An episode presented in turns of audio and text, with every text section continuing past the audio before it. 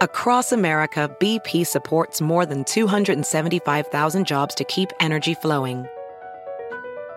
Jobs like building grid-scale solar energy in Ohio and producing gas with fewer operational emissions in Texas. It's and, not or. See what doing both means for energy nationwide at bp.com slash investing in America. The legends are true. But overwhelming power! The sauce of destiny. Yes! The most legendary sauce has arrived as McDonald's transforms into the anime world of WcDonald's. The greatest flavors unite in all new savory chili WcDonald's sauce to make your ten-piece WcNuggets, fries, and Sprite ultra-powerful. Unlock manga comics with every meal and sit down for a new anime short every week, only at WcDonald's. Ba-da-ba-ba-ba, go! And participate in McDonald's for a limited time while supplies last.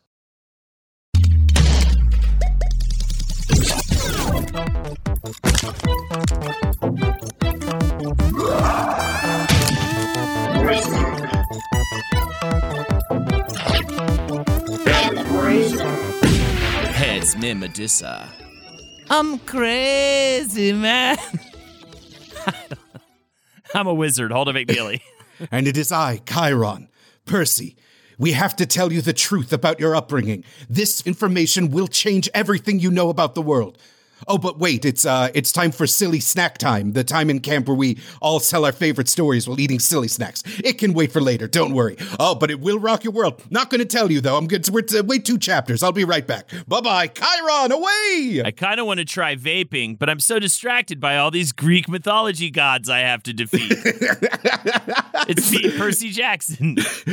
Hey, it's me, Percy Jackson. It's really tough having a, a attention deficit hyperactivity disorder as well as dyslexia when all I want to do is play whatever the equivalent of Fortnite was in two thousand three.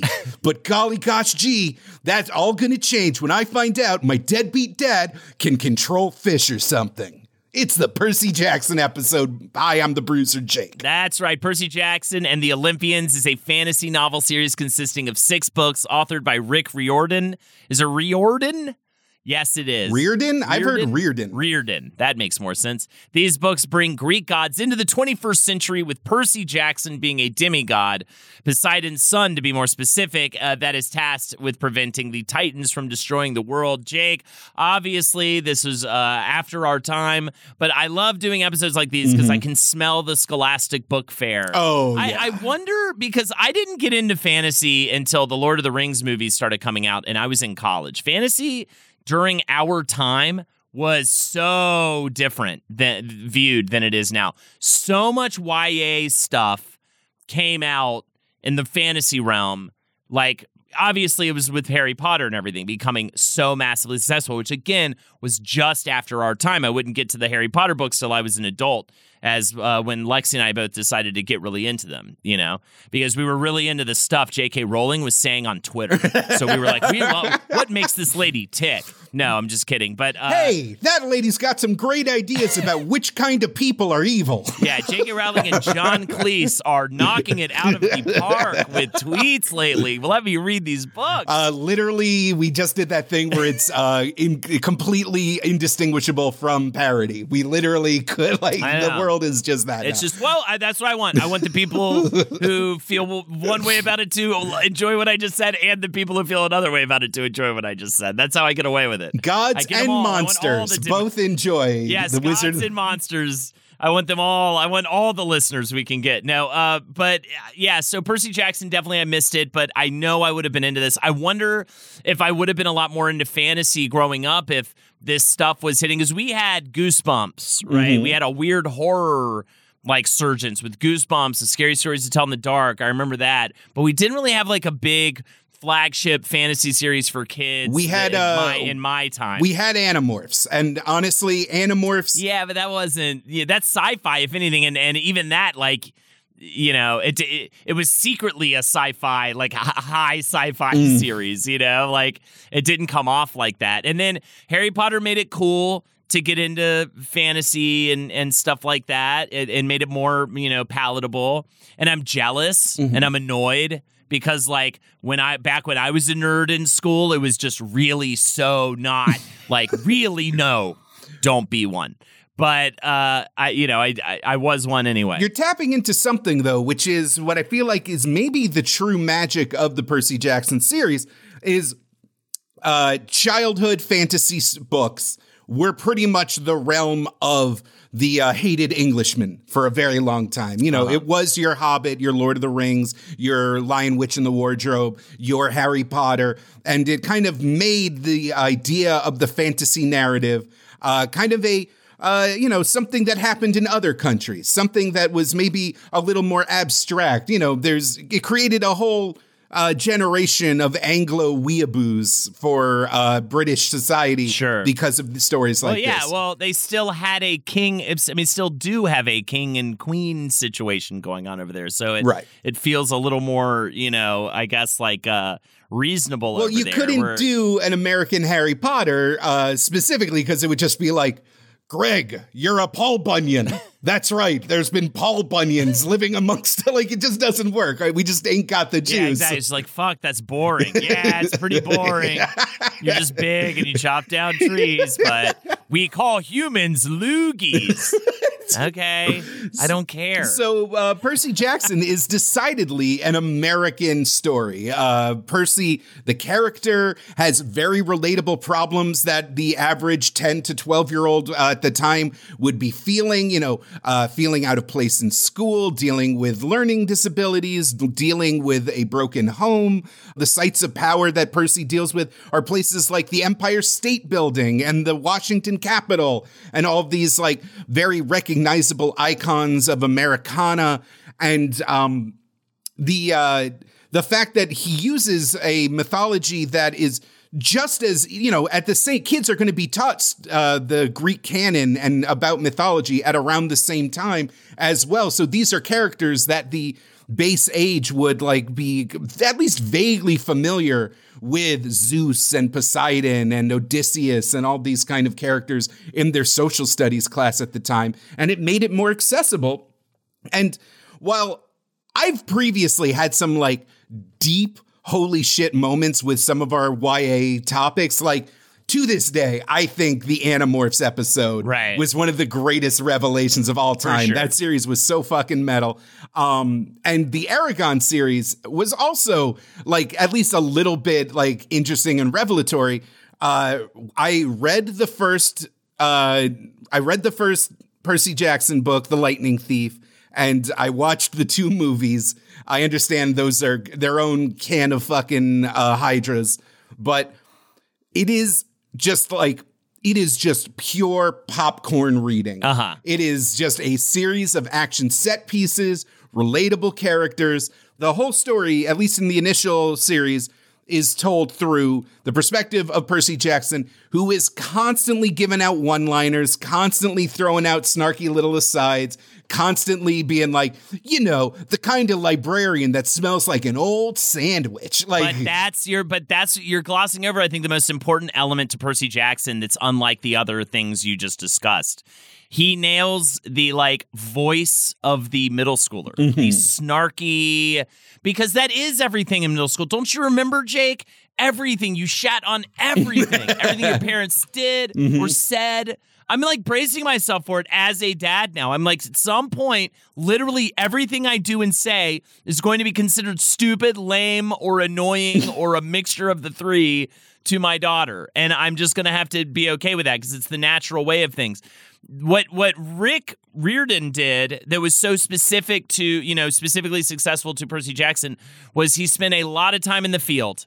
He spent a lot of time as a teacher with these kids and liked his job, it seems, and really like liked working with that age group. He talked about how, I don't think I have the specific quote, but he talked about how he like, he found them to be really funny. And he really, like, fa- fa- found middle schoolers to be not just, like, really great and interesting uh, uh, group of people, which, you know, is a rarity. I think most people look at middle schoolers with uh, pure disdain and... Uh, Lord knows I did distaste. Back when I was in middle school. Yeah, exactly. But also, like, he also felt for how awkward their lives are on a daily basis. How just...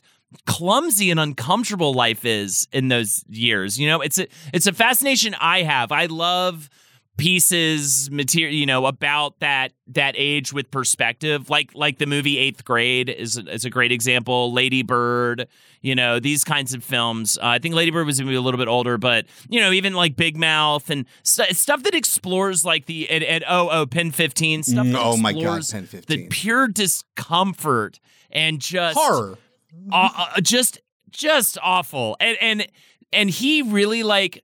kind of really like indulged in that as a teacher. I think he really like in was fascinated by that. And it seems like he had no intention of like, I'm going to be a teacher and learn about kids and then write these successful books. It was never like that. It kind of happened organically where he was like, oh shit, I guess I have to quit my job now because I became a, like a millionaire novelist, you know? But up until that point, he was just like genuinely, I think has a, a, a love for these th- this age group, these these kids that he taught, and genuinely like enjoyed his job, which is again, I feel I've at least maybe that's in my head, but I find that to be a rarity as well. A middle school teacher that like act, genuinely loves teaching that age group, mm-hmm. you know, and then went and sat down and was like, I think I could figure out how to, you know, spin a yarn that they would actually want to read as opposed to, God, I mean, I think this was before we started recording, like, oh my God, it was a minefield of bad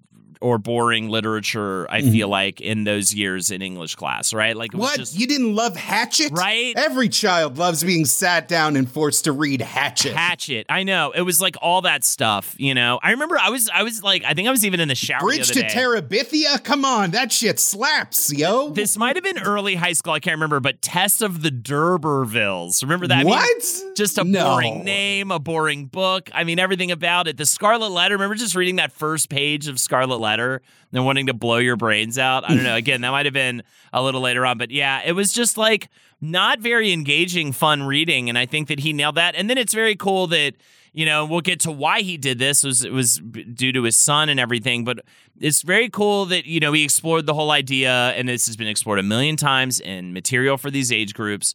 But, you know, at least in a pretty authentic way towards A D H D and dyslexia of like the things that make you different that right now we're like the bane of your existence are also the things that can make you special and like really like do great things for you in this way that's hard to understand right now. But I think he does a really good job of, of getting that off in a way that's, you know, less obnoxious. Well, than- I mean, the, uh, one of the brilliant things about, uh, Percy Jackson is like the book opens with literally, uh, like, and seemingly grown Percy Jackson addressing the uh, the the reader and being like, if you feel like what I'm telling you is like reverberates and is like actually like you feel like you can apply to your own life, put the book down. You don't need this like sh- you don't need this heat on you.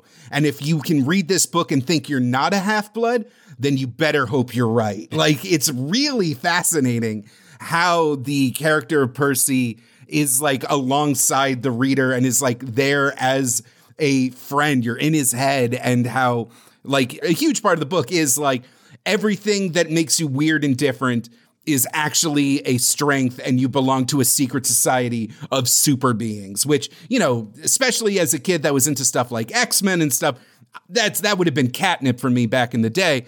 And obviously the comparisons to uh, good old H P Hogwarts is uh, really like, it's kind of, you know, the, the core trio of uh, the initial series is like the black haired chosen one kid that everybody like has to explain the rules of the world to step by step. The uh, incredibly psychotically capable female friend that's like there to like keep him in line. The uh, slightly goofball but fiercely loyal third friend that's like along for the ride. The martyred mom, the, you know, the, the parents that are just so torn that just want to help but can't and have to, you know, help in these mysterious side magic ways, rebelling against an unfair society, an unfair order. Even the, the, uh, the, the, you know, the base of Camp Half-Blood.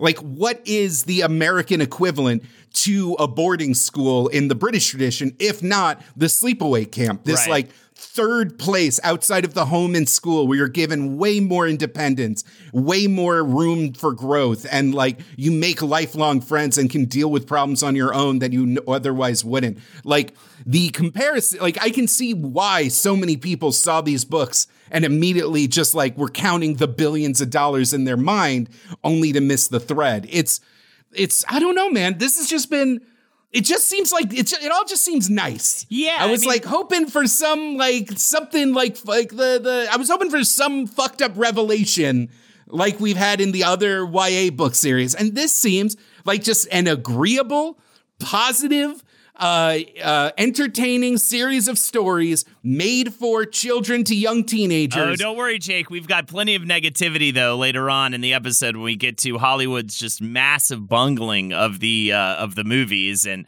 Rick Riordan's uh, awful uh, experience working with studio execs and stuff like that. It, it ends on a high note, uh, looks like, with this T V series that's due to come out. But we have that and the musical. You just made me watch the musical. I mean, if that, that that's the kind of thing. That was like Cthulhu for me. I mean, I, I felt like if I watched much more of it, I'd simply go mad. Life's real tough when you're a half-blood, because your dad's a god and your mom got vaporized by a minotaur.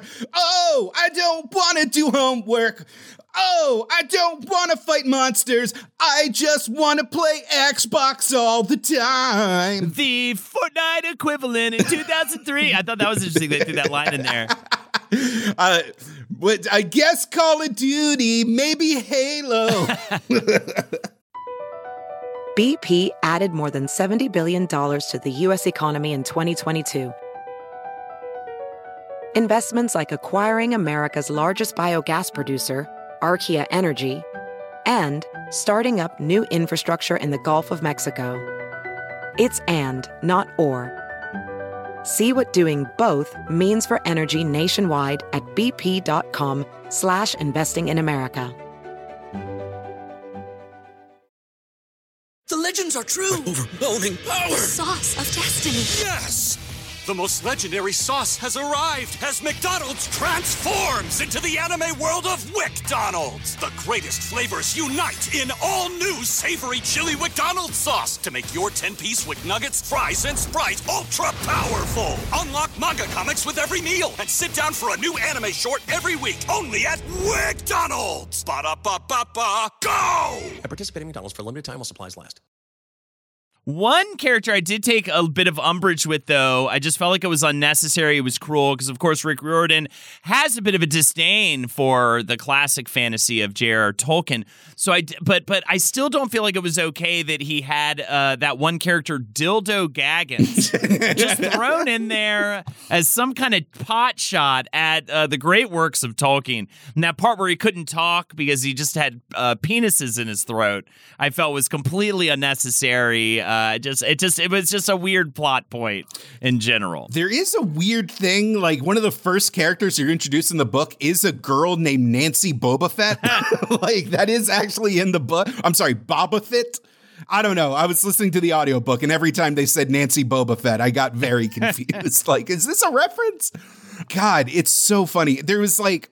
There's so many weird details in the book that they leave out of the movie that uh, I was actually kind of scared that the writer was going to be like a villain in some ways. But every single thing I read about him, like he seems like an incredibly decent human being. Yeah, so like he either has really good P R abilities or he's just genuinely actually like it seems like a decent or person. It's just if the book was written in two thousand five, overuse of the phrase preserving Western civilization wasn't a red flag yeah, that yeah, it is now. That as well. Well, let's get into it. Let's talk about him. Rick Riordan, uh, Riordan. It's just, I'm just now it's in my head saying it one way or the other. Rick was born and raised in San Antonio, Texas. He was a self-described reluctant reader until he got to junior high and discovered mythology and fantasy. Rick said, I wrote a lot of short stories when I was young and even sent a few in to get rejected. My very first rejection note was from Isaac Asimov's Science Fiction magazine in nineteen seventy-eight. My mother saved this for years and brought it out after I got published. So he wasn't like a good student. He's one of those dudes when we like cover topics like these. He was like, I feel like you were either like incredibly brilliant, in, but for the most part, these guys are not good students. Not a, not an avid reader at all for, for many, many years. Did not really, and still, even in his middle school years, did the thing most of us did, where he, he didn't actually read any of the books, you know, that he was assigned in, in class, right? You would look up synopses. Which and, is weird, because back then, he didn't have access to spark notes dot com. Yeah. Well, you had Cliff Notes. You had to go to the uh, man. That was such a funny part of the yeah books books store English class experience. You go to fucking Barnes and Noble or whatever and go find the Cliff's Notes section. Ugh. So though he loved reading, he initially wished to be a professional guitarist, and he was actually the lead singer of a folk rock band in college. Ooh. He transferred from the North Texas State University music program to study English and history at the University of Texas at Austin, and later got his teaching certification, landing him at Pre- Presidio Hill School in San Francisco as an English and social studies teacher. And teaching was a great tool for his writing, which he did on the side, and he loved working with kids. Rick said, I would be hard-pressed to think of a way that being a teacher didn't impact the way I present material. It was perfect on-the-job training for writing for children. Although I didn't realize it at the time, it gave me a very good sense of what kids find interesting, what they find boring, what they laugh at, what what's engaging them. I learned everything I know about my audience from my years of teaching. I taught mostly middle school, sixth, seventh, and eighth grades, so that is kind of the audience I had in mind when I began writing Percy Jackson, although I found out the reading age is actually much broader than that. It is basically from eight up. I taught English, no surprise, and history, no surprise. The mythologies are all right there. Um, I don't know how much on-the-ground experience you need to know that uh, eleven-year-olds love cool sword fights and calling your stepdad stinky, but good for good on him. Well, good he on says him. He, ha- he has this to say about it. Kids are a much tougher audience than adults. They won't sit through a bunch of extraneous information. The writer has to get to the point quickly and hold the reader's attention. I always imagine myself reading my own book aloud in fifth period, right after lunch. If you can hold the attention of a classroom in fifth period, you're doing something right. Jake, do you remember how hard it was to pay attention to anything in the class directly after lunch lunchtime? I don't remember, because I didn't pay attention in class and spent the whole time drawing tiny comic books in the margins of my notebooks. Absolutely. Oh my uh, God, that actually. Yeah. One of the, in the the opening of the book is as you can't like you can't do an in media res or like a cold open for kids, because that's like a little too fancy. So literally the book begins with like, my name's Percy Jackson. We went on a field trip and I fought a monster. Then, and then like the next four chapters are like, but nobody remembers the monster. And like, it basically, then he sets up his like life. It's like fascinating. I didn't even put it you together. Might be wondering how I got here. Yeah. yeah no, like kind of a thing. It's it's there's like the, it's the, listen, if you're reading this, you might be a half-blood, and that's a dangerous world. You might get killed, sucker. Then it's, my shitty math teacher turned into a harpy and I had to kill her with a sword in the middle of the Metropolitan Museum of Art. Then it's like the next few months were weird because nobody remembers that our teacher turned into a harpy. And they actually go through the exposition of explaining as like the world and the rules are actually revealed in a deliberate order. I, oh, fuck, I never even put that together. I, I mean, at the time I was like, that was weird. But yeah, you can't just do a... You can't just do a cold open for no. kids. That's like that's too artistic. Yeah, it's it's uh, you know, it's I feel like Goosebumps kind of operated like that too. They'd like hit you in the face with something, you know, uh, real real real wild, and then they had they they bought a little time, mm-hmm. and they can kind of lay some tracks, you know. I think that's all. That's got to be the approach with writing for that for that age group. So uh, though he was content with teaching, he was drawn back to writing due to homesickness. Actually, Riordan said, after college, I became a teacher and was quite happy with the idea of doing that the rest of my life. However, I read a lot of mystery books in my spare time, and when my wife and I moved to San Francisco, I started missing Texas. I decided on a lark that I would try writing a hard-boiled private eye novel set in my hometown of San Antonio. Ten months later, Big Red Tequila was finished. It took about one year to find a publisher, which was actually fast for the publishing world, and it was off to the races with uh, that series. It was uh, published first in nineteen ninety-seven, and it spawned the Trace Navarre series of books, which is about uh, a guy with that name who becomes a, like a D I Y private eye in Texas. And uh, he would actually pump out a book in this series a year, while also teaching, hmm. and uh, held this up for several years before becoming a full-time writer with the Percy Jackson series.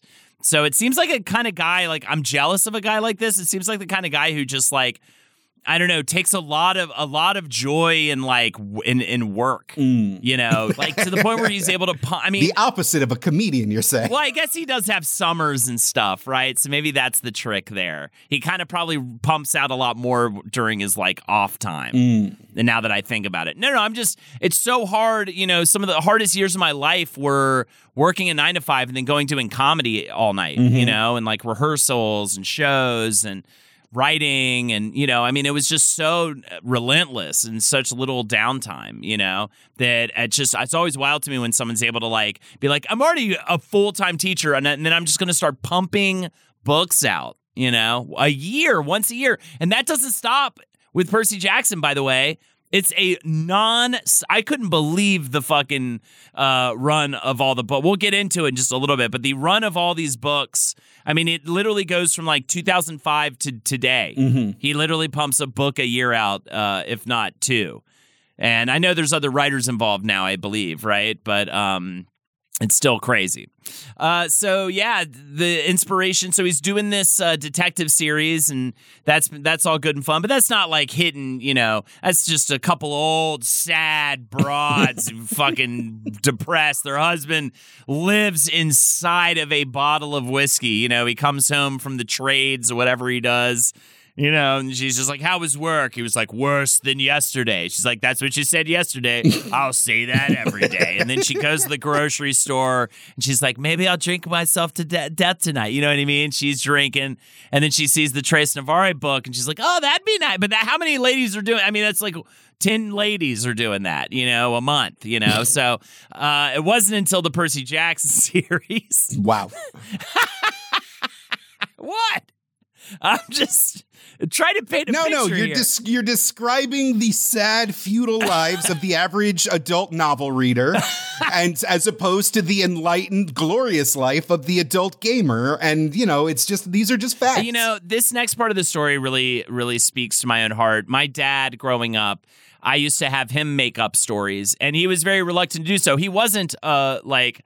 prolific novelist or whatever, you know what I mean? So, but he would spin me these yarns. He called him Pat the Rat. My dad's name's Pat. Aww. And he would do Pat the Rat. And they were always just very extremely thinly veiled stories from his childhood, you know, but just with a family of rats. And I loved them and I valued them so much. So I just find it to be so sweet that this all came from uh, his daily routine with his son, uh, asking him to make up bedtime stories. Rick said, my son Haley asked me to tell him some bedtime stories about the Greek gods and heroes.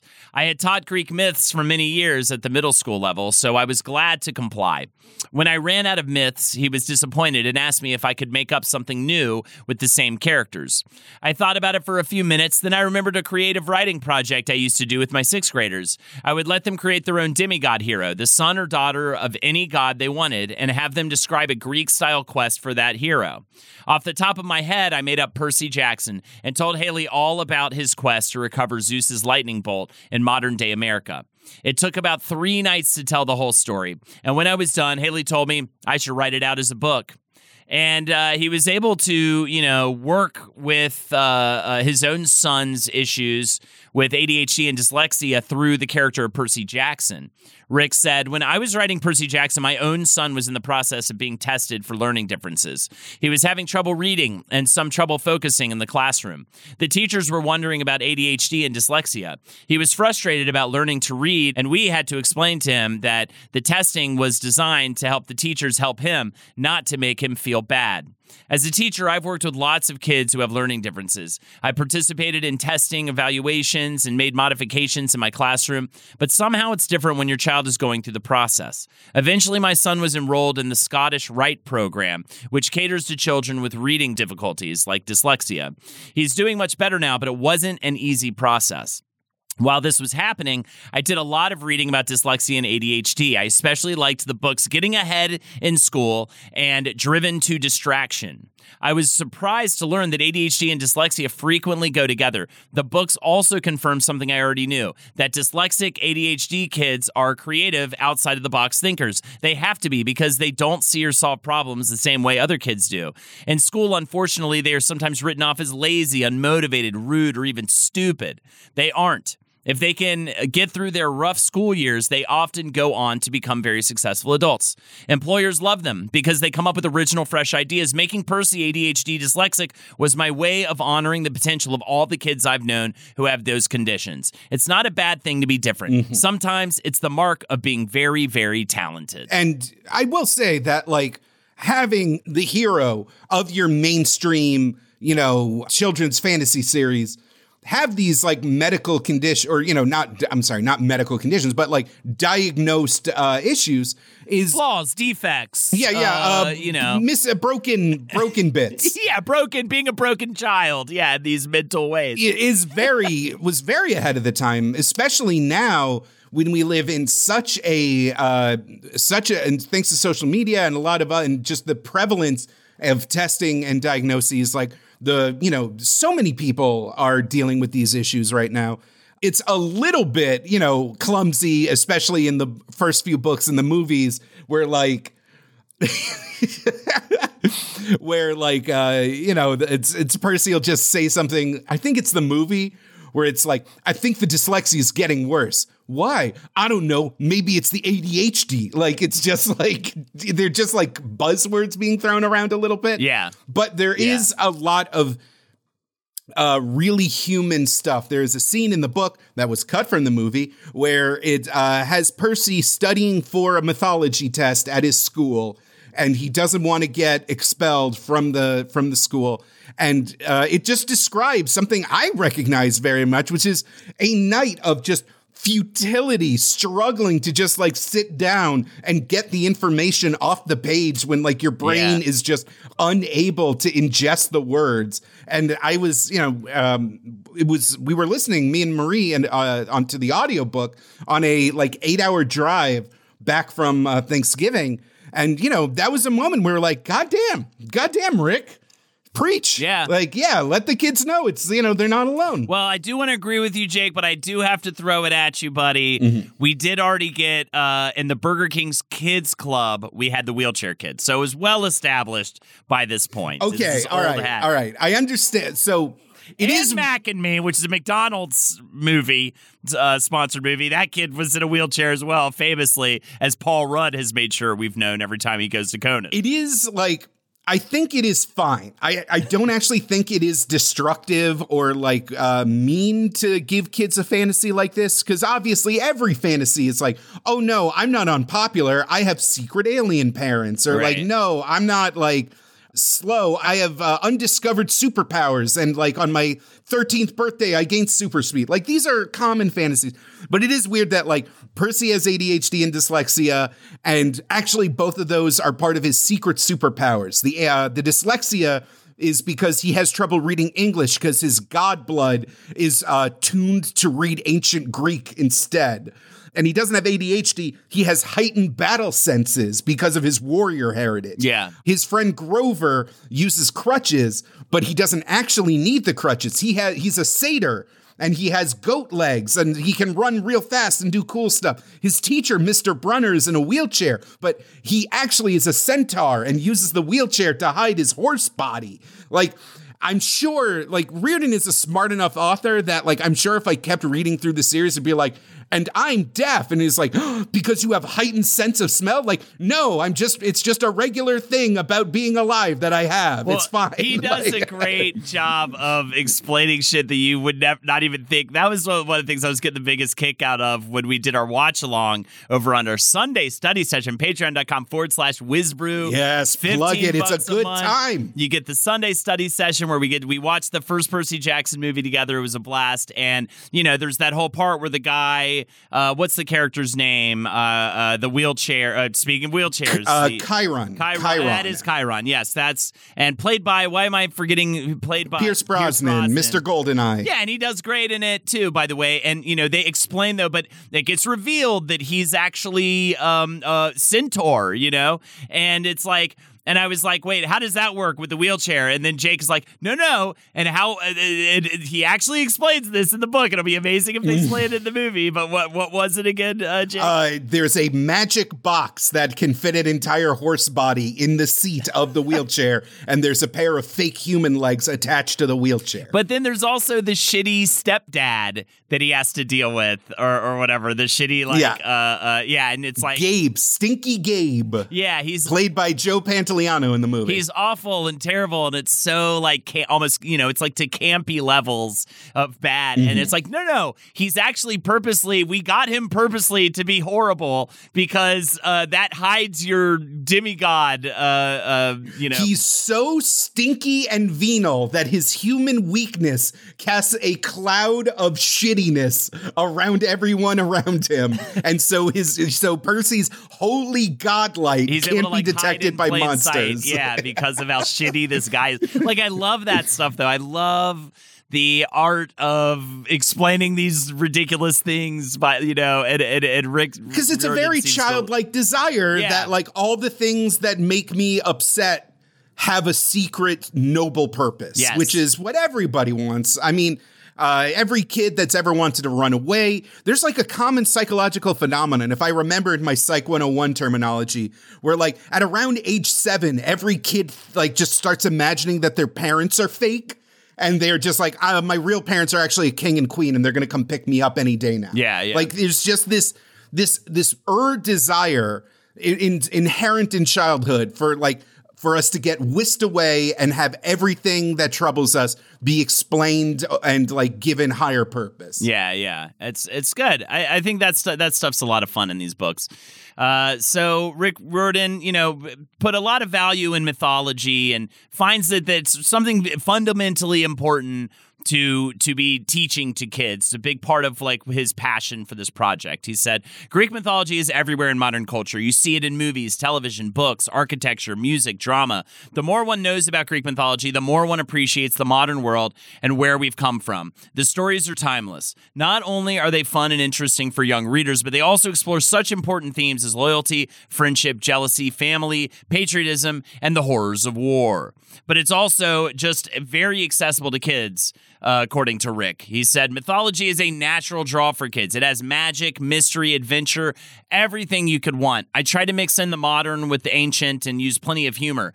Basically, I try to structure my books the way I structured my classroom, to always keep the kids engaged. And that makes a lot of sense, you know. I mean, yes, sure, you can have Harry Potter, like, wholly created, made up, but it is, you know...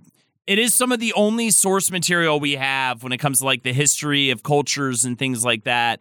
That's like, here's a fucking giant, you know, bullhead man mm-hmm. that chases you around a maze, which is a way more visceral, fun thing to wrap your head around as a kid than, you know, I don't know, uh, yeah, Tess of the D'Urbervilles. I mean, why? What the hell did I have to read that book? I didn't read it. This is a this is a crazy thing in the book. Um, they barely touch on it in the movie, but like, why are the Greek gods in America? Why is there so like? Why are they just? Why is Mount Olympus through a secret elevator on the Empire State Building? Why are all these like hidden treasures like in Las Vegas and everything? Um, and the answer is because the Greeks created democracy, the Greek gods just go where the democracy juice is strongest. And America represents the, the, the like, it has inherited the true mantle of freedom and liberty that uh, noble Athens once represented. And the Greek gods, though they aren't currently believed in or worshipped, still hold the power of Western civilization. And Western civilization is a source of so much light and freedom and uh, good in the universe that we must, if the gods fall or if the gods go to war, everything we know and love about the American way of life will die with them. Which, uh, again, in two thousand five, maybe that's just like baseline Uh, you know, centrist, whatever dialogue. Nowadays, it really raised the hairs to the back of my neck because I was like, what the fuck? um, There's also these uh, this crazy thing. This is this is like a weird plot point. I just have to acknowledge this. It is just flat out stated that the reason why Percy Jackson's birth is so controversial and is causing so much of a commotion within the realm of Olympus is because uh, in the world of Percy Jackson, the Greek gods and their uh, magical offspring were directly involved, if not totally responsible, for the events of World War Two. Uh-huh. And the horrors unleashed therein were so unspeakable that Zeus, Poseidon, and Hades had a blood pact to never sire any more children after that. And um, it's just a very weird thing that, again, this is a middle grade book. This is meant for young, young readers. There's just like, uh, yeah, I listen, don't think about it too hard, but the Holocaust and the bombing of Nagasaki was a result of Ares and Hephaestus. Don't worry about it. Like, it's just such like a weird, I, and again, it's just because Riordan's just like an older white guy. And what do older white guys love? They love World War Two. In the second book, there's a whole sequence that takes place on a Confederate Ironside ship. Just because what, uh, you know, Civil War shit. These are just the things that a guy like Rick Riordan would be, you know, reading history books about, watching History Channel shows about. I, it's just like a fun little, like, there's just a little bit of the old white guy influence seeping in, and I just find it a little bit funny reading it and, uh, you know, going through these stories as an adult. Yeah, how he shoehorned uh, Daisy Duke from Dukes of Hazzard into the whole thing, I will never understand. Percy, the missing pearl of Persephone. It's hidden behind this hot-ass poster of Farrah Fawcett. God damn, look at this hot lady. Isn't Shawshank Redemption a great film? By the way, just have to bring it up. Percy, right we have to get into this seventy-six Camaro that my uncle had. God, I wanted this car real bad. Across America, B P supports more than two hundred seventy-five thousand jobs to keep energy flowing. Jobs like updating turbines at one of our Indiana wind farms and producing more oil and gas with fewer operational emissions in the Gulf of Mexico. It's and, not or. See what doing both means for energy nationwide at bp.com slash investing in America. The legends are true. Overwhelming power! The sauce of destiny. Yes! The most legendary sauce has arrived as McDonald's transforms into the anime world of WcDonald's. The greatest flavors unite in all new savory chili WcDonald's sauce to make your ten-piece WcNuggets, fries, and Sprite ultra-powerful. Unlock manga comics with every meal and sit down for a new anime short every week, only at WcDonald's. Ba-da-ba-ba-ba, go! And participate in McDonald's for a limited time while supplies last.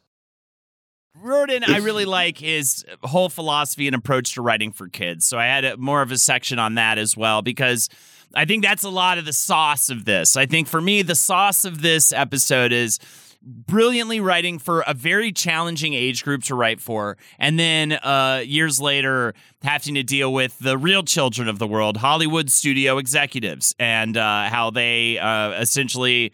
Uh, attempted to not at, they didn't try to do it, but you know they always succeed, or most of the time they do, in completely fucking up the source material in the movie adaptation. Again, we'll get there, but um, he had this to say uh, about the, his approach to writing for kids. Is this really what this was? His very first effort, and it became a massive success. He said, I think kids want the same thing from a book that adults want. A fast-paced story, characters worth caring about, humor, surprises, and mystery. A good book always keeps you asking questions and makes you keep turning pages so you can find out the answers, which actually every Harry Potter book is essentially like a mystery novel. If you think about it. Oh, yeah. Like, and that's, it's always... Except it's always Voldemort who did it. Exactly. Also, he says, I didn't worry about vocabulary or sentence length or book length or any of that. Of course, I tend to write in short, snappy sentences anyway, but I think it would be a mistake to write down to kids. They hate that. They want to be treated like intelligent, sophisticated readers, and who can blame them? But from his teaching experience, he also found the kids don't like long descriptions of things. I'm looking at you, first chapter of Scarlet Letter. and uh, Uh, yeah, long descriptions of things that go on for several pages, as well as books with like a, a vague plot. The plot needs to be like very present and in your face from the very beginning. I'm sure you found that to be the case uh, in the in the car, Jake. Oh no! Every, I mean, first of all, it's actually kind of amazing. The uh, one of the things that I found really endearing about Percy Jackson is the way that everything just has a like MacGuffin and an obstacle. Like yeah. there's just.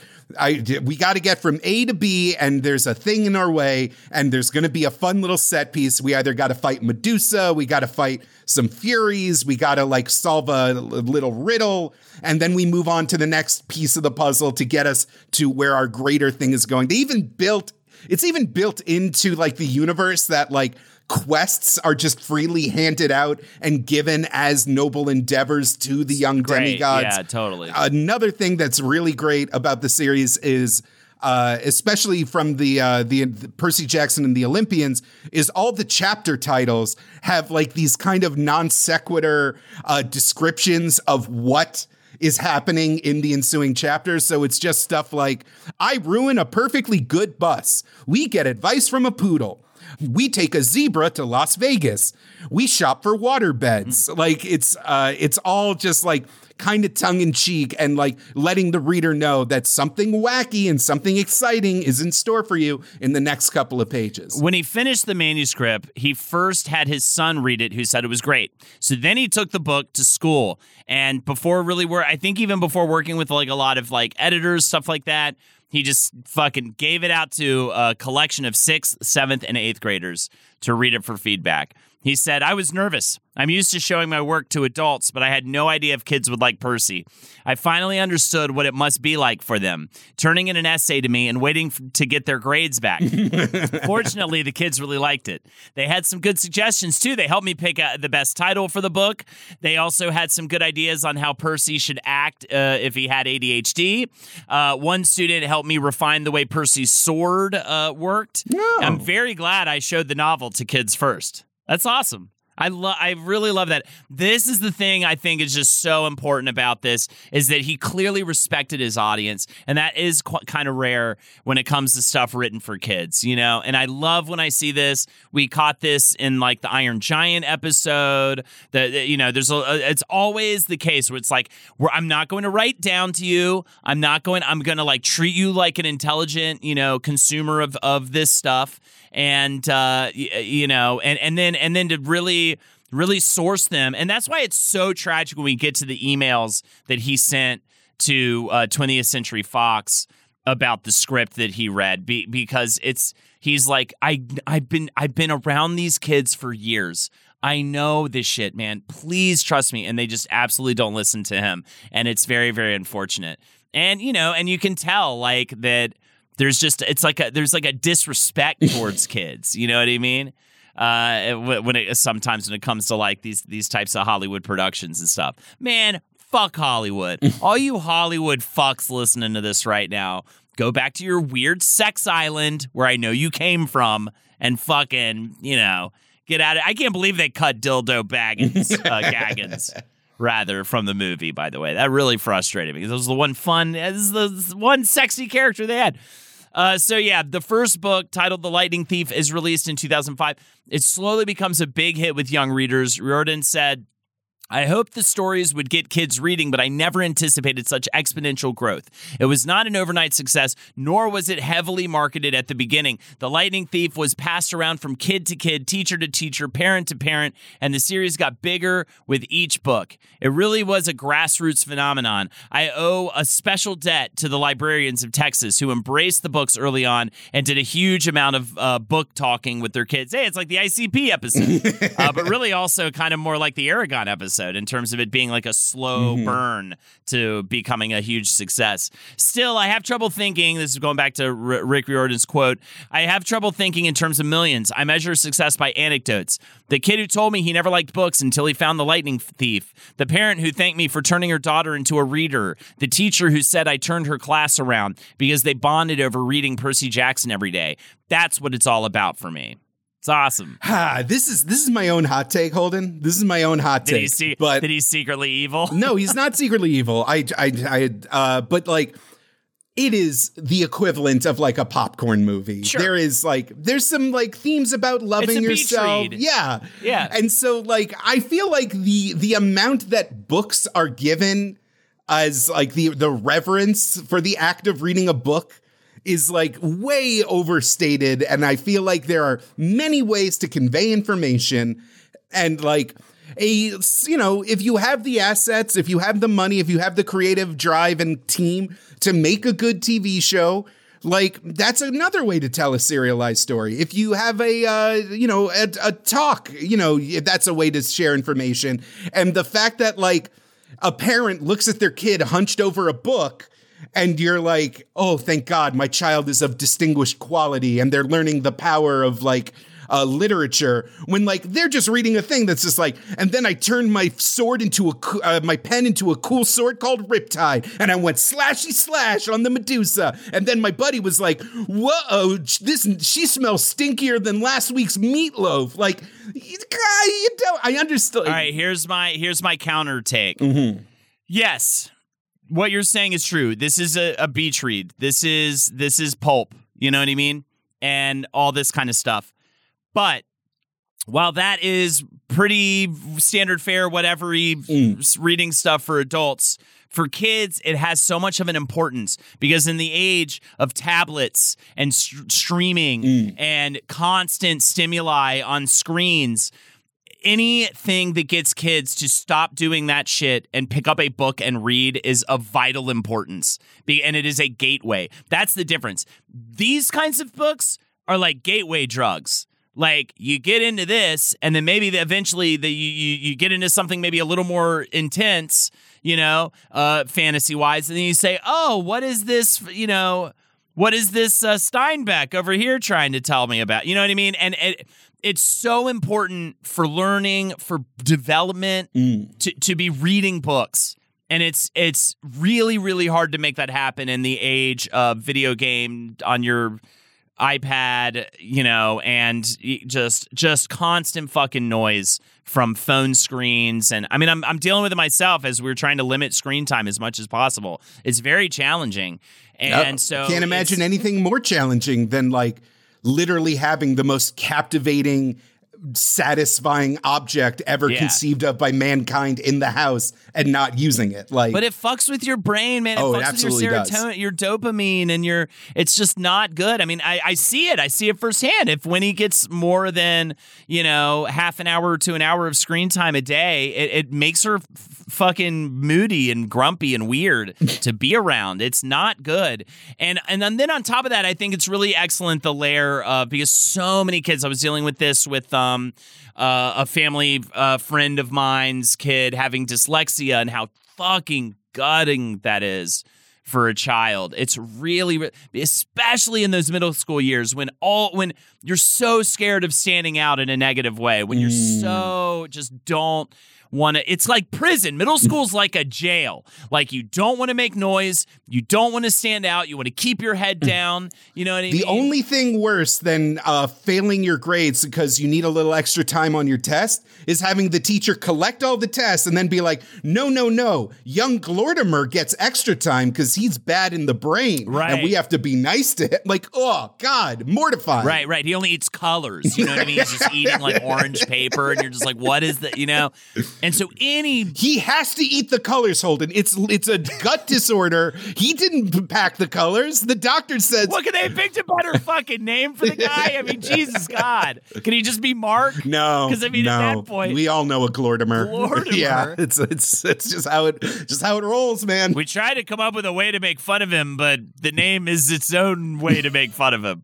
Glortimer uh, also has giant tubes sticking out of his neck like, uh, oh God, Bane, like Bane from the Batman. Yeah. Jeez, like there's just ripped. A constant hiss of the hydraulic pump that just, keeps the green fluid. Oh, I eat in colors. I get more time for my test. He's forty-seven. He's forty-seven, but he's. We think he's going to get it this year. Um, I'm just glad there's something out there for those fucking idiots oh my to God. read and feel You're, you, you elephant stopped my point, Jake.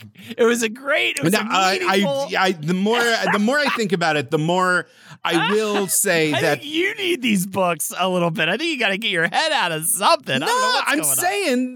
like, you know, a, I'm saying, like, something, you know, like Adventure Time is just as deep sure. and, if not, like, more, like, endearing and emotionally helpful to kids than this. But while Adventure Time and Bluey and stuff like that is awesome because, like, there's so much fucking noise on those screens that that is, like, this safe haven. That's kind of a different, beautiful, wonderful thing that exists. This is just, like, anything to get you to approach your own downtime, mm. your own personal entertainment time in a different way and to really thoroughly enjoy that. Because, hey, book's not going to run out of batteries, bro. You can take it anywhere. You know what I mean? You can, you can... You know, you get a little nightlight maybe is the only thing you might need to always be able to read it. But uh, it's it's just very, very valuable stuff to get kids reading at this day and age. And I will say, obviously, uh, I did not get deeper into the series, but, tr- you know, getting a taste of the fandom, I do understand that, you know, just as Percy Jackson grows up uh, through each book, the, you know, the subject matter gets more mature, you know, things get a little bit heavier. We get more adult problems introduced into the series. And I can see how growing up alongside Percy Jackson can be a very emotionally fulfilling thing. It was, it's just like, whenever I, it's, I don't know why, I just got activated by all these stories of parents being like, I was so proud to watch my child read a book and then experiencing the book and knowing that it real, like at least Lightning Thief is very fluffy. Sure. It's very, it's just a movie That's, on paper. I'm fine with that. I'm absolutely fine with that. Because it's still like more intense, like than what I was reading at that. Like again, like Goosebumps was great, but this like, there's all these characters you got to keep up with and plot lines. Mm. And there's still like some, some, you know, higher end stuff going on than the fare I feel like I grew up with, you know? I hope people are enjo- are appreciating this conversation. I just didn't just like drop my pants and reveal that I'm like the history's greatest villain. No, it's an excellent point. So it's kind of a hilarious, great point, honestly, that like, it's like, yeah, they're, oh, it's so magical that they're reading about like, you know, I'm, you know, well, I was going to say I'm like Dick Fart Man, but I got to stop saying that because it's not like it's got, uh, you know, uh, profanity in it, no. uh, at least at this point. But, man, there's a lot of it, too. I'll tell you that much. If he wanted to keep people reading, he certainly did uh, put in a good effort to do so over the next uh, four years. So he releases a book a year.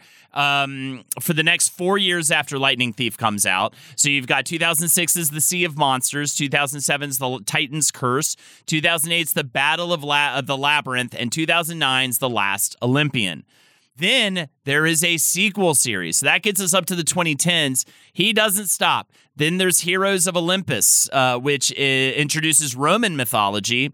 Uh, because, of course, again, middle-aged dude, um, you got to get the Roman Empire in there. I mean, yeah. what, what are we doing here? You can't, I mean, We've we all can't World stop War thinking two. About it. Yeah, we all can't stop. They do something very interesting with the Roman Empire because the Roman gods are the Greek gods. It's actually, it deals with like the same entities being like almost having a schizophrenic episode. Oh, that's cool. Between themselves because they embody both. It's like kind of fascinating. But this is also where they introduce like a uh, different character point of views. So it's not just Percy Jackson as the narrator. Yes. You actually get to experience different characters' perspectives. Yeah, and those run from twenty ten to twenty fourteen. Then you've got Apollo's point of view in the Trials of Apollo. This consists of five books as well. And, and then there's also two spin-off series, the Kane Chronicles and, and Magnus Chase and the Gods of Asgard. Then he returns back to the main series with a sixth installment, uh, which was published in twenty twenty-three. So now we're up to date. It is titled The Chalice of the Gods, and it actually takes place between the books of the first sequel series, and then I literally just wrote "for fuck's sake" in all caps. So it actually that the, yeah that book, the sixth book in the main series, takes place when I believe the first and second book of the sequel series, um, and th- Heroes of Olympus. And we also have to mention the greater Riordan verse, in which other authors tackle different uh, mythologies and pantheons, such as the Pandava Quintet by Roshani Chochki, I was a terrible pronunciation of that person's name, uh, that covers Hindu mythology. There's the uh, Shadow Bruja duology that does me- Aztec mythology. There's a Korean mythology series. There's a uh, space Cuban series, West African mythology, Mesopotamian mythology, even Hmong mythology. Oh, God, the list keeps going. There are tons and tons of what if gods were real and they had fun kid adventures? Yeah. Uh, all written by different authors with more uh, direct connections to those heritages. And and uh, it all came back around full circle in twenty twenty-one, joining that whole crew. Uh, you've got Bad Butt Brian, written by Glortimer Laurel, which is terrible. I mean, it is just, it is written Well, it backwards. was the only, it's the only book that addresses Christian theology, which yeah. I thought was very brave. It's very, very brave. It's a pop-up book. The Lost Son of Jesus, Glortimer. It's a pop-up book. There's Bad like Butt, a, what do you call him? Glortimer Laurel, Laurel. There is a great line in the uh, in the first book, which is the only book I read. I understand. I keep coming back to it. Um, where like I think either Poseidon, no, I think Chiron's or Di- no Dionysus, played by Stanley Tucci in the movie, uh, is just like, uh, oh no, you're talking about capital G God. We have nothing to do with that guy. That's we're not talking about him. Don't worry about that. Nice. Which was Riordan's like already knowing the trouble that like Harry Potter got into because of witchcraft and Pokemon and just every single thing was like begging, begging the nation's Christian parents to be like, I'm not advertising that your children should become pagans. For the love of God, right. Don't come for me. I am acknowledging your God. Okay. That's not what this is about. I just realized I feel like the next step w- would eventually be, hey, were you obsessed with Percy Jackson and now you're like of age to like move on?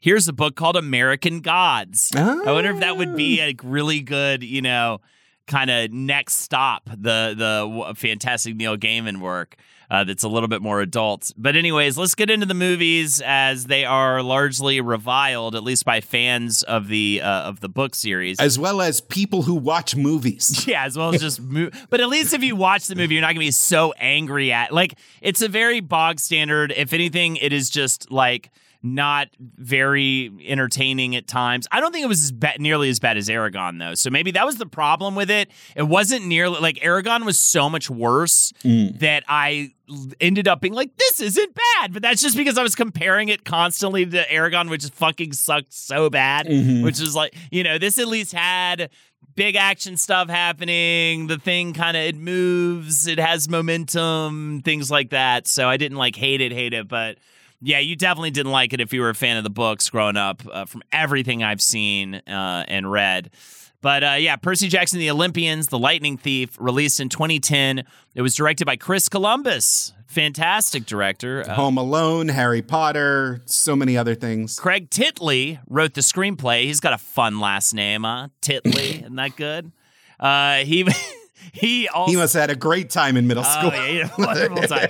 He wrote, he wrote the uh, he also wrote the screenplay for Scooby Doo, bitches. The I think uh, people like that one, the James yeah, Gunn one. Yeah. I think people. I think there's actually a big love from like that per, that age group mm. that was like the perfect age for it because that has yeah, and the cast is so good too. That like first live action mm-hmm. uh, Scooby Doo.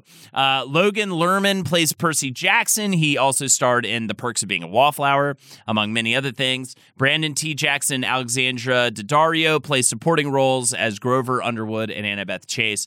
And uh, there are a bunch. I mean, the cast, there's a solid cast. You got Sean Bean as Zeus, Steve Coogan as Hades, Rosario Dawson as Persephone, and Uma Thurman as Medusa. And they all have pretty fun turns in their roles, too.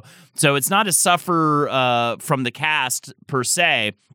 Uh, but uh, it, it just was a bungling in terms of the understanding of the source material and like what this would be uh, in terms of a, an adaptation of movie form to be a success with the age group that it was really made for.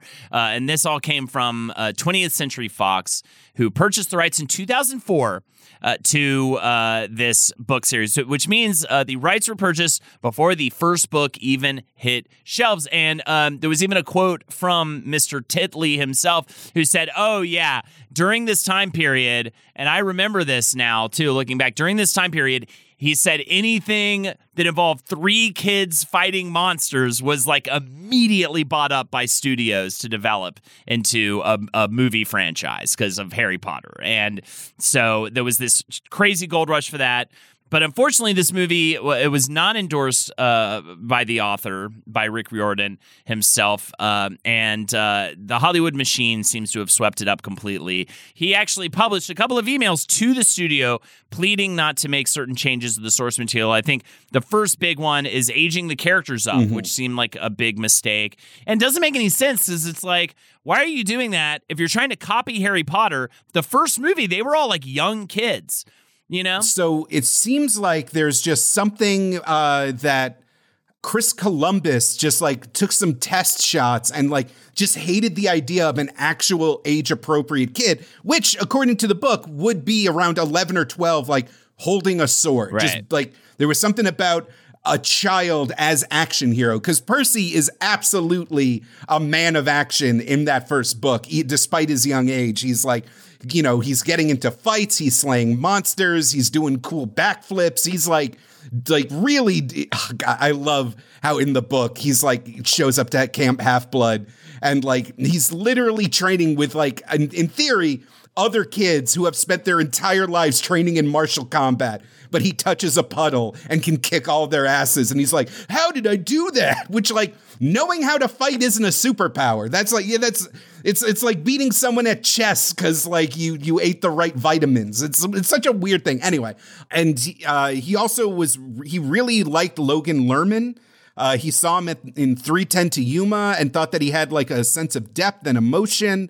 Um, he loved his screen test, and like by the time the movie got like going, he was already kind of way more believable as a teenager. And they also like really flattened a lot of the character development that the book is full of. There's like really long stretches where you get to know the world, you get to know Percy, you get to know his friends. And so it, everything that happens kind of has more meaning, and it kind of just reduces everybody uh, to just a blank slate. Like Logan's uh, Percy is just a teen. He is just a, he's just a teen boy. Uh, Alexandra Daddario's uh, uh, Annabeth is like less, is just the tough girl. Yeah. She like, she's not like the kind of conflicted person that uh, you kind of get to know in the book. Uh, Brandon T. Jackson, he does, he does like Grover. He's the only one that actually has character, really. Yeah, he's got he's got some style. He's like, like a little sure. bit horny. He's like he's like a smooth character. Uh, he's he's the one that like has the most one-liners. But like the character of Grover is like supposed to be this like awkward nerd, to use uh, the Wonder Years perspective. You know, he's the Paul of the group compared yeah. to, you know. Yeah. And uh, so it's kind of like. And it's just for that kind of like easy clap, like, yeah, he said biatch. Yeah. That's so funny. So like, let me get into these emails a little bit. Here, first of all, here's what they he wrote to them. I think it's even before he read the script. There's another email after he like reads the script, and he's literally like, this is god-awful. Uh, but this is just about when, when he catches wind that the characters are going to be aged up to high school teens. It alienates the core audience. I'm guessing those book sale numbers are important to the person who uh, the the exec. He he he he censored out the the name of the executive because you're hoping all those kids show up at the theater. The core readership for Percy Jackson is age nine to twelve. There are roughly a million kids that age, plus their families, who are dying to see this film because they want to see the pictures in their imagination brought to life. Many of these kids have read the books multiple times and know every detail. They are keenly aware that Percy is twelve in the first book. By making the characters seventeen, you've lost those kids as soon as they see the first movie trailer. You signal that this is a teen film when the core audience is families. I understand that you want to appeal to teens because they are a powerful demographic, and conventional wisdom says that teens will not see movies about kids younger than themselves. Harry Potter proved this wrong. But aside from that, deviating so significantly from the source material risks pleasing no one. Teens who know the books are meant for younger kids, and the younger kids who will be angry and disappointed that the books they love have been distorted into a teen movie. And then he goes on to write, I've spent the last four years touring the country talking about the movie. I've seen hundreds of thousands of kids. They are all excited about the movie, but they are also anxious. Most of these kids have no idea which studio produces which film, but everywhere I go, they say the same thing. Please don't let them do The Lightning Thief to The Lightning Thief, what they did to And then he he censors this out, but it's another movie from the same producers. And I, I meant to go look up the other the other movies they made around this time to see which one that could have been. But don't let them change the story. These kids are the seed audience for the movie. They are the ones who will show up first with their families, then tell their friends to go or not go, depending on how they liked it. They are looking for one thing. How faithful was the movie to the book? Make Percy seventeen, and that battle is lost before filming even begins. I love these emails because he seems really honest. He seems really fucking passionate about really delivering something. And maybe that's, you know, p- partly just the dollar signs that are potential for this. He wants it to be a big, successful franchise, but it does seem like he gives a shit mm-hmm. about his audience. And I think that that's a really cool thing to see. There's more here. He goes on to write, when I look at the children's books that have been made into movies over the past few years, I see a direct correlation between how faithful an adaptation is and how well it does at the box office. I'm not sure the movie industry sees this connection, as they keep making the same mistakes over and over again, but it's pretty clear to me and to the young readers I talk to every day. This is actually, this is a part of a second letter in which he rips a draft of the script to shreds, referring to it as, quote, terrible, but also, quote, eminently fixable. Before I keep going on this stuff, I will say too, it made me stop and think about a couple of fantasy series that were the biggest successes out of this genre. You know, that would be Lord of the Rings mm-hmm. and uh, the Harry Potter series. The first uh, Narnia movie also did gangbusters. Uh, yeah, and and uh, I'm more familiar with Lord of the Rings and Harry Potter, but yeah, I remember being like really pleased, like because I was reading the Harry Potter books, and then we were like watching the movies after we would read them, right? Like as our, mm-hmm. and I remember really being impressed, as I was with the Lord of the Rings adaptations, at you know what they adapted, what they stayed true to, and then the changes they made all seemed very reasonable and understandable to me, mm-hmm. you know, and didn't seem like cynical cash grab Ch- changes. Whereas like aging the kids up and trying to give them like t- literally like he was like, they say like fuck and biatch like you mentioned before, like in the original draft of the script, I guess, to try to make it like this is what cool kids say. You know what I mean? It's that's all adults trying to like figure out how to squeeze money out of uh, out of a kid audience, you know, and it's all very cynical and gross. Whereas, yeah, I do find that R- Riordan's right. Mm-hmm. I think that it really is important to try to stay true to that source material. There's a reason why that source material was so successful, you know, in the first place, especially when it's a beach read like this. You know, it'd be different if it was something more abstract, but it's a fucking beach read, man. Like, keep keep it, what it had was good. Just keep it. It also seems like another thing that kind of uh, kept the movie uh, with an older cast was just Columbus himself was kind of burnt out on working with child actors after kind of seeing what happened with Macaulay Culkin uh-huh. and working on the first Harry Potter movie. He literally just can't stop in interviews is just like, which Greek god would you imagine yourself to be? To which Columbus says, I was so exhausted after doing this movie. It's probably Dionysus, the god of wine. Like it's really he it, it feels like, yeah, this just wasn't A per, this was a, this was a paycheck for everybody involved. They were seeing the dollar signs. It's not a bad movie. It just is. There's just it just isn't. Yeah. It's not the book. Yeah. It's it, his main three issues that he writes in that uh, long email that I read through. Is is the one we already talked about, having the needless dirty words, mm-hmm. the the like hip slang shit that they added uh, as they aged the, the kids up to teens. Adding scenes and plot points that weren't in the original books. He even, I forget which battle it is, but he's like, you totally omit this one battle the from the book. Final battle with uh, with Ares, Ares? which uh, a lot of people claim is a really like holy shit moment in the first book. He was book. like, this is the fucking most cinematic part of the book, and you cut it? Why? And then uh, and then added all these plot plot points and and and, and scenes. And then, uh, you know, it, it didn't have, I think, the probably, in my opinion, too, the most important thing when it comes to, like, the series connecting to kids of that age group. It's devoid of all of the trademark humor. Oh, all yeah. All of the, like, I mean, Percy Jackson just is not Percy Jackson no. in this movie, you know? I mean, it has none of that stuff. And that's the stuff. That's the shit the middle schoolers would glom onto. The know? books are full of jokes, like absolutely full of humor. And the book, I mean, the movie is pretty humorless, except for like uh, Brandon T. Jackson trying his best.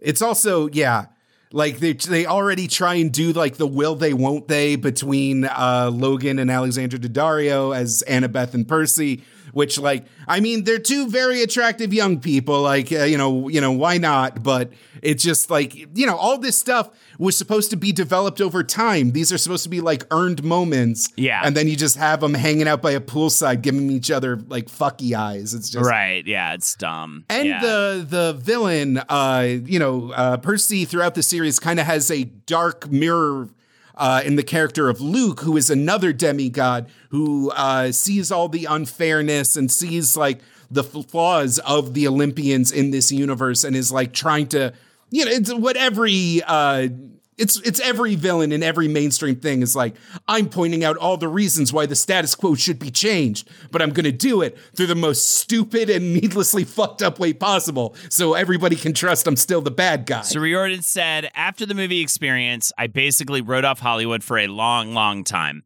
I really didn't want to have anything to do with the film industry. There were many years of me saying, I don't want to engage. I don't want to think about other adaptations. I'm done.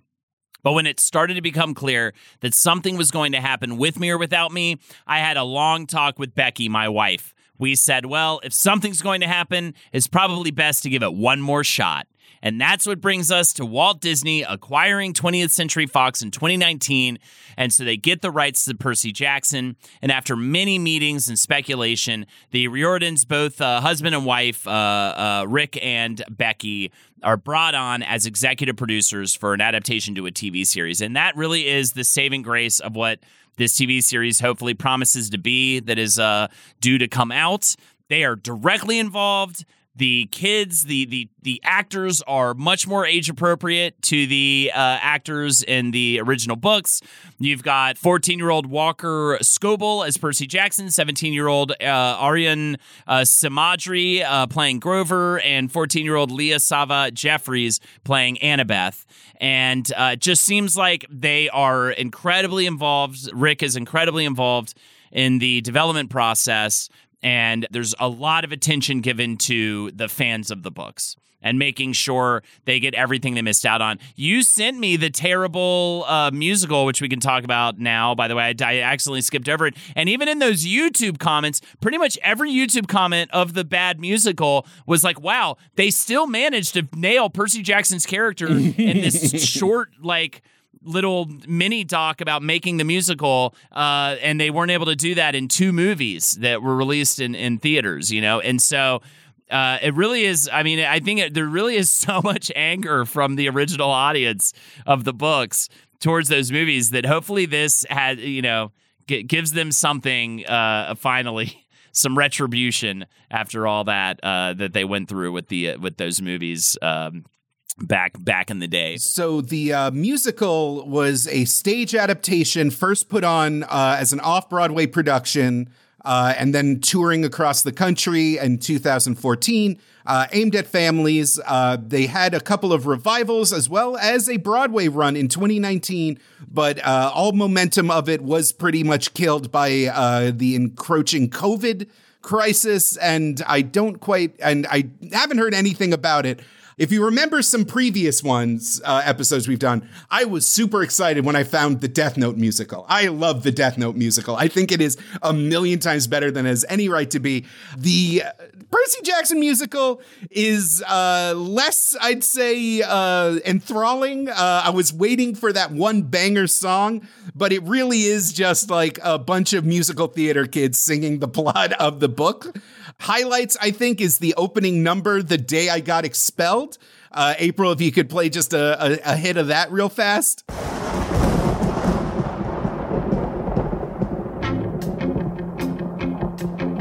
The gods are real, like the Greek gods. Like the ones you learned about but weren't paying attention to. Well, they don't pay attention to you either, especially if you're their kid. Nice. Another one is uh, Good Kid, which is Percy's personal anthem, which really hits home like the appeal of Percy Jackson as a character, because these are a lot of problems that your average American kid will go through. And in the minds of most average American kids, these are the ultimate struggles that they have to deal with, even if they are comfortably middle class and living in the high, you know, in the core of the American empire. Uh, you know, this is like, this is just, you know, a cry for, for something more, something better. Uh, April, just like a couple of seconds of that. Six schools in six years, been kicked out of every place. Everything I ever do is wrong, never find where I belong. Everybody on my case.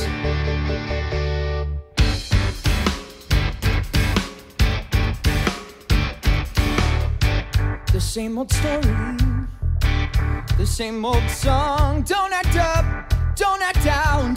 And weirdly enough, Annabeth has a great song Uh, in the show, you know, maybe not life-changing, but uh, My Grand Plan is like uh, the official, uh, I guess, uh, overachieving girl in school anthem, uh, despite uh, all of her her setbacks. Uh, just, just like, April, I'm sorry, just a little bit of that.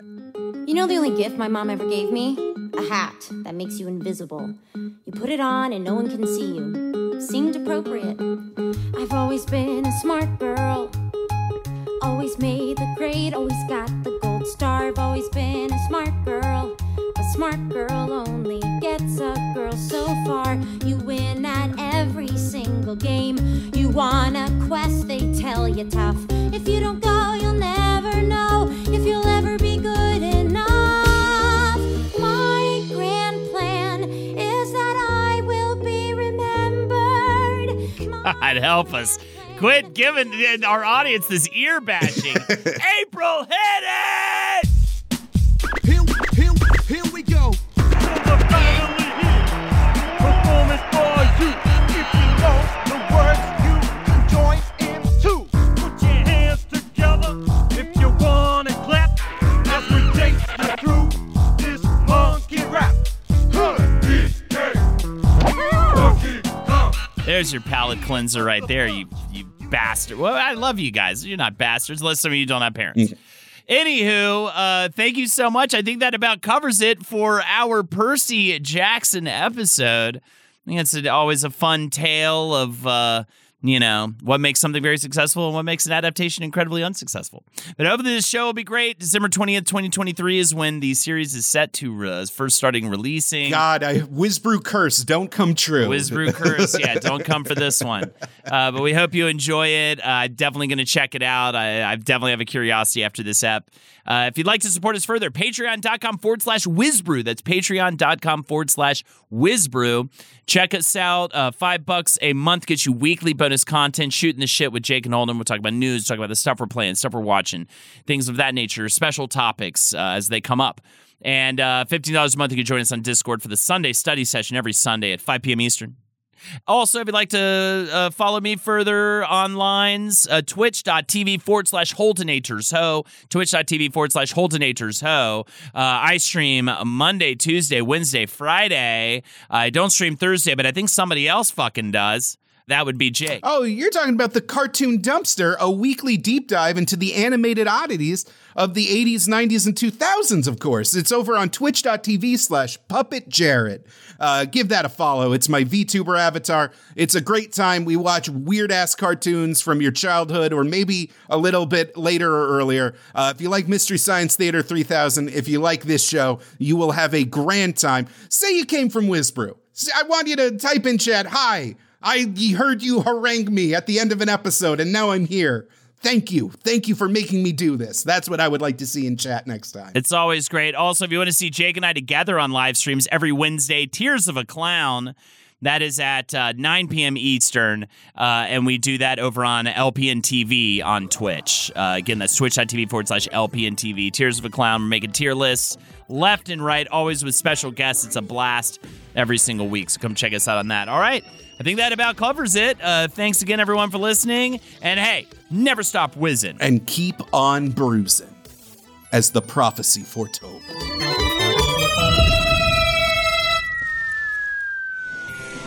This show is made possible by listeners like you.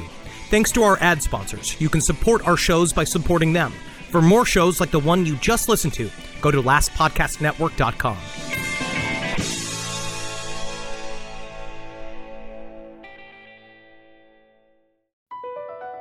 Across America, B P supports more than two hundred seventy-five thousand jobs to keep energy flowing. Jobs like updating turbines at one of our Indiana wind farms, and producing more oil and gas with fewer operational emissions in the Gulf of Mexico. It's and, not or. See what doing both means for energy nationwide at bp.com slash investing in America. The legends are true. But overwhelming power! The sauce of destiny. Yes! The most legendary sauce has arrived as McDonald's transforms into the anime world of WickDonald's. The greatest flavors unite in all new savory chili McDonald's sauce to make your ten-piece Wick Nuggets, fries, and Sprite ultra-powerful. Unlock manga comics with every meal and sit down for a new anime short every week, only at WickDonald's. Ba-da-ba-ba-ba, go! And participate in McDonald's for a limited time while supplies last.